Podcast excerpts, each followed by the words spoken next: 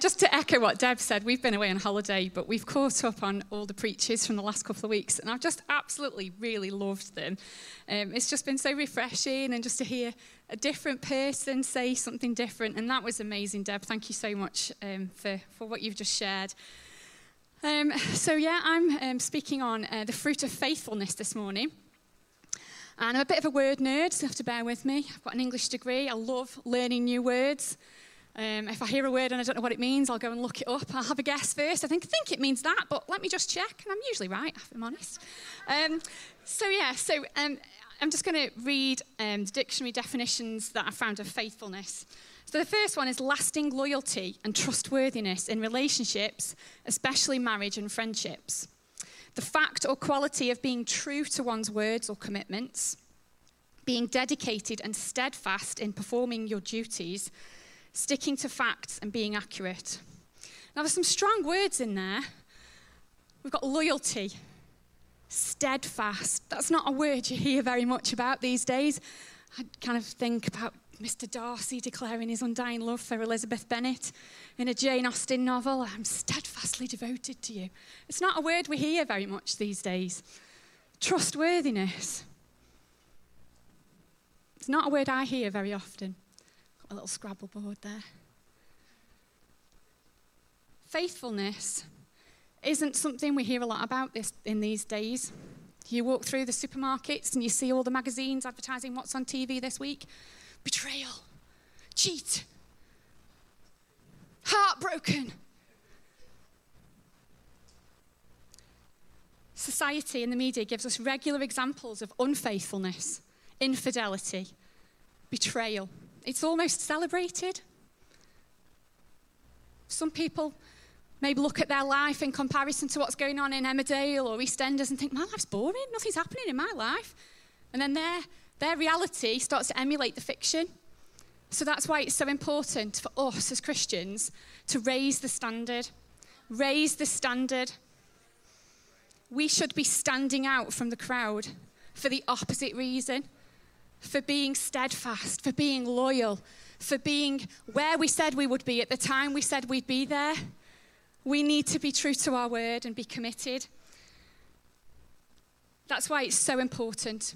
In our friendships, in our relationships, in the workplace, we need to be set apart and raise the standard and set that example. So, thinking about when we're serving in church, you know, are, we, are we faithful? Are we reliable? We give our availability a month in advance, but do we stick to it? Or do we get to the Saturday and think, oh, I'm not feeling too good? Bit of a late night. Ah, oh, nobody will mind if I don't turn up tomorrow. They might not. Somebody else will step in for sure. But it's not, it's not setting the right example. It's not raising the standard. My second point is to follow his example. You know, we've been singing about it this morning in that song. And I know that I know my God will never fail. Yeah? He keeps his promises to us. In Isaiah 54, verse 10, it says, For the mountains may move and the hills disappear, but even then, my faithful love for you will remain. My covenant of blessing will never be broken, says the Lord who has mercy on you. There's another word there that we don't hear much of is a covenant. Yeah? If we're faithful, if we're in covenant with God, it can't be broken. And you know, when we're in relationship with Him, we should be becoming more like Him. It's a journey, and we're all at different points on that journey. And I'm, I'm not standing up here saying I've got it all together because that's not the case. I'm preaching to myself as much as to you guys this morning. But when we're in relationship with Him, we should want to become more like him. We should want to grow in the fruits of the Spirit, in that love, in that agape, in patience, in joy, in self control. Ouch. You know, as a wife to Matt, as a mum to our boys, I want to please them. I want to do things that please them. I don't want to do things that upset them. I don't want to betray them or be disloyal or break my word. That breaks my heart when I can't keep my word. Even just as silly as I promised Joel we'd have an ice cream one day on holiday and we didn't get to the shop in time. I broke my word, so I was so apologetic. I'm so sorry, dude, we didn't get there in time.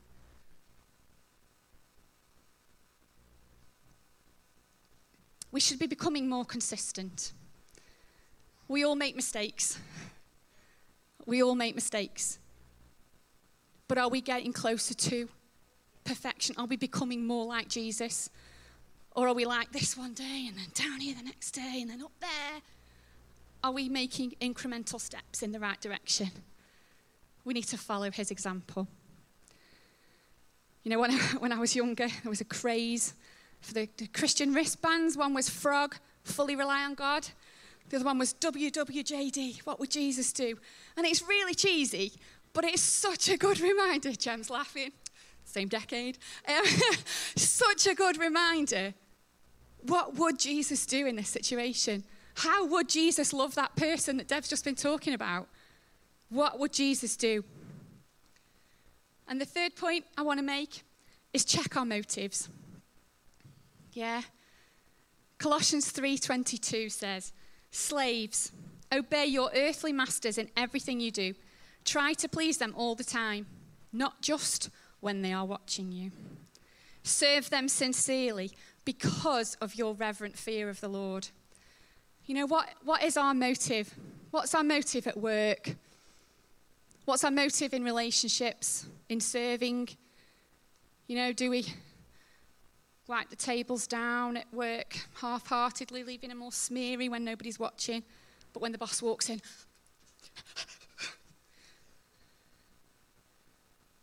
God sees. And actually, in ex- my, my experience in, in church leadership and work leadership, the boss always sees as well. It stands out when you're unfaithful, when you're a bit lazy, but it stands out when you're not. And people might not always say something, oh, I really noticed how, how much care you took of that. They might not say all the time, oh, I really appreciate your loyalty. But you better believe that they see it. And you better believe that God sees it. It's really important to check our motives. Do we do the bare minimum? Or do we go the extra mile? just because that's who we are. That's the fruit that's within us because of the time we spend with Him, the time we spend in His Word, the time we spend on our knees. Fruit is a funny thing. And you know, fruit trees often take time to be established. Joel is crazy. He wants to plant a cherry tree and he thinks that he gets all these cherry seeds and he puts them in a bit of, bit of soil and the next day he'll have, he'll have cherries. Fruit takes time to grow, and we need to be patient with ourselves as well and with each other as God is with us. So, yeah, just an example of the motives. Joel, our eight year old, he's actually given himself a couple of jobs to do. We gave Caleb a job because he had to earn something and he was going away on a residential that was costing a lot of money. But Joel decided he wanted some jobs. He wanted to help put the shopping away. And at first, my, my thought was like, yeah, he's just waiting to see what snacks I've bought him, what treats I've bought him, and that's his motive. But actually, it's not. He loves to water the plants for you, doesn't he, Matt?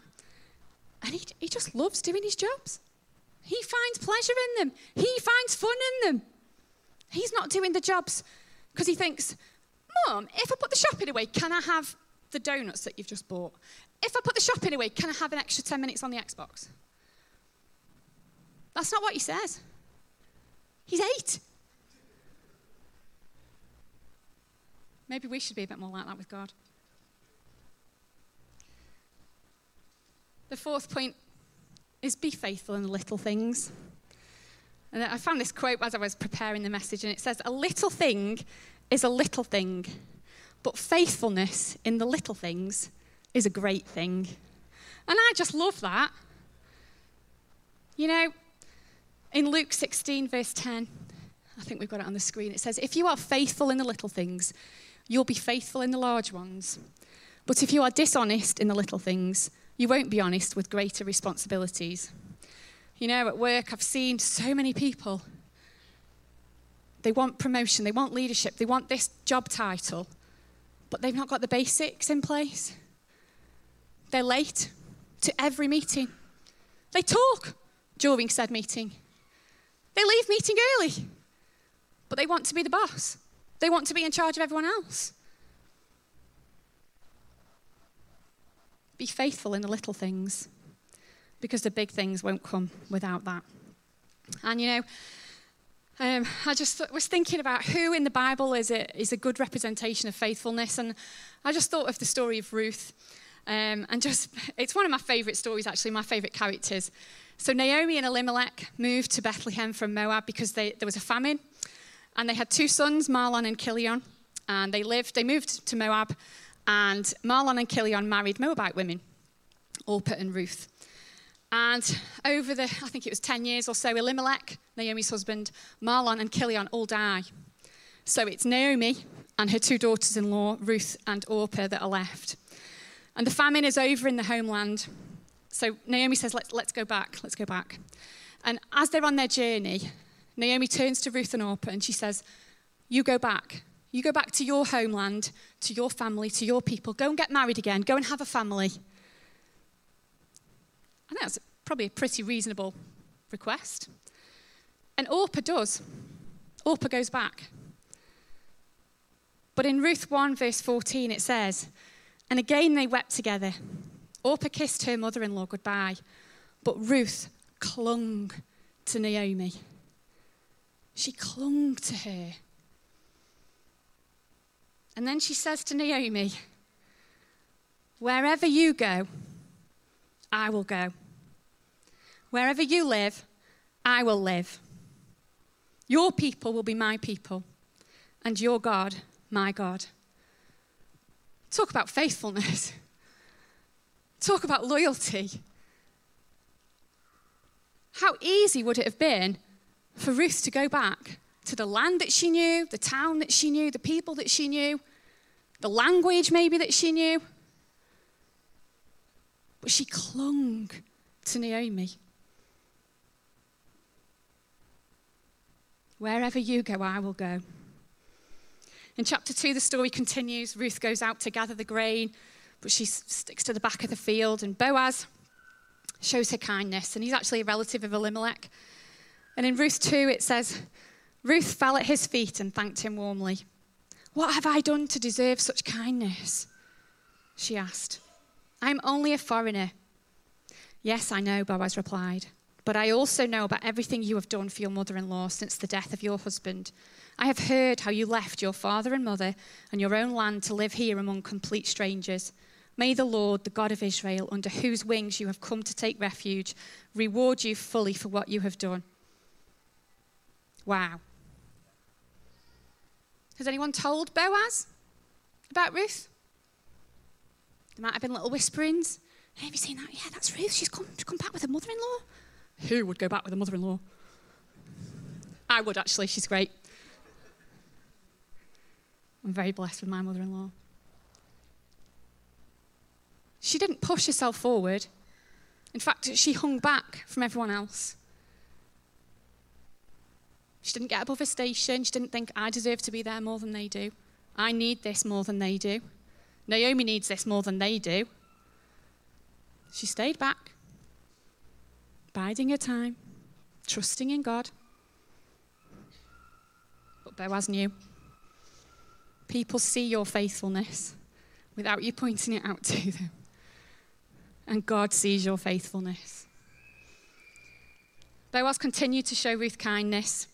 And eventually, with a little bit of matchmaking from the mother in law, they got married. It would have been the easy option to, for Ruth to return home. How many of us would take the easy option? When life gets a bit tough, when things get in the way. David Wilkerson said, Our faith is not meant to get us out of a hard place or change our painful condition. Rather, it is meant to reveal God's faithfulness to us in the midst of a dire situation. Might not feel like it at the time, but God's there in those dire situations. And time and time again, He is faithful. James 1, verse 2. Dear brothers and sisters, when troubles of any kind come your way, consider it an opportunity for great joy. For you know that when your faith is tested, your endurance has chance to grow. So let it grow. For when your endurance is fully developed, you will be perfect and complete, needing nothing. And James 1, verse 12. God blesses those who patiently endure testing and temptation. Afterwards, they will receive the crown of life that God has promised to those who love him. Anyone want the crown of life? We're all on a journey. We don't get it right all the time. But I believe if we draw close to God, we become more like him, like his character. And we can't fool God. He sees our heart, He sees our motives. I'm just going to pray to end. Thank you, Father, for your example of faithfulness to us. Thank you for your patience with us, even when we hit, avoid the mark, God, and we totally get it wrong.